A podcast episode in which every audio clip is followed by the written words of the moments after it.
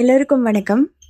பிரபஞ்சன் ஒரு முறை வந்து என்கிட்ட பேசிகிட்டு இருக்கும்போது, "தமயந்தி நீங்கள் எந்த மாதம் பிறந்தீங்க அப்படின்னு வந்து கேட்கும்போது, நான் ஏப்ரல் 15 அப்படின்னு சொன்னேன். அவர் அவ்வளோ குதூகலிச்சு ஒரு சிறு குழந்தை மாதிரி சிரித்து என்கிட்ட சொன்னார் பாருங்கள் நானும் நீங்களும் ஏப்ரல் தான்.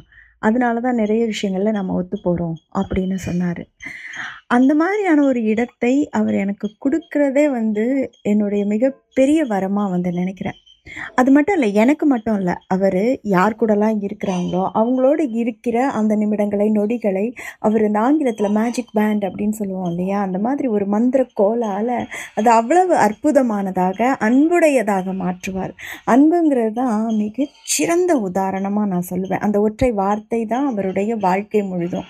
எல்லோருக்கும் அன்பை கொடுப்பார் எல்லாருக்கும் நம்பிக்கையை கொடுப்பார் நாளைக்கு வரும் கிழிகளில் அவர் அற்புதமாக ஒரு விஷயம் சொல்லியிருப்பார் "நான் வந்து 20 வருஷமா வந்து மருத்துவம் படித்தவன். ஆனால் நான் என்னிடம் வரக்கூடிய நோயாளிகளுக்கு அன்பை கொடுத்து சாய்ந்து கொள்ள ஒரு தோல் கொடுத்தேன் என்றால், அதுதான் ரொம்ப முக்கியமான விஷயம்." அப்படின்னு சொல்லிட்டு அதில் எழுதியிருப்பாரு.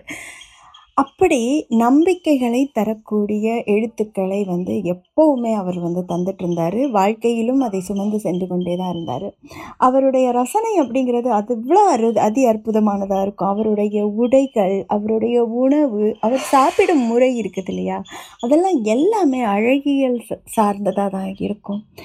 எப்போவுமே வந்து பிரபஞ்சனை சந்திக்கும் போதெல்லாம், "வாங்க தமயந்தி ஒரு காப்பி சாப்பிடுவோம்." அப்படின்னு சொல்லுவார் தொலைபேசி எடுத்தோன்னா, "என்ன வாசித்தீங்க தமயந்தி? என்ன எழுதுனீங்க?" அப்படின்னு வந்து சொல்லுவார் இன்னைக்கு என்ன அப்படி போ நோக்கி சொல்கிற ஒரு குரல் இல்லை "வாங்க காப்பி சாப்பிடுவோம்.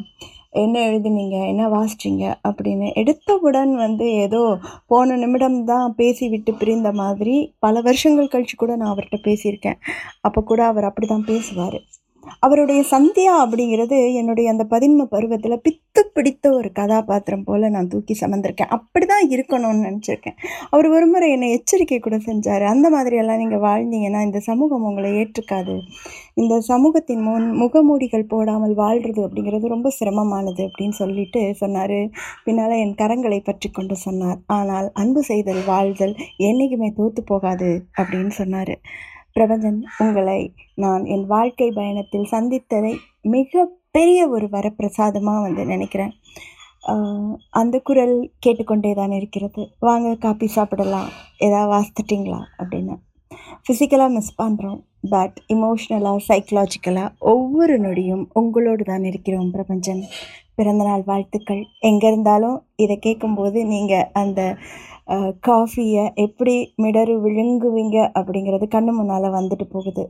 அந்த காஃபியுடைய கடைசி அந்த கசப்பு சுவை உங்கள் நாக்கில் சம்மணம் போட்டு உட்கார்ந்திருக்க என்னுடைய மனமார்ந்த வாழ்த்துக்கள்.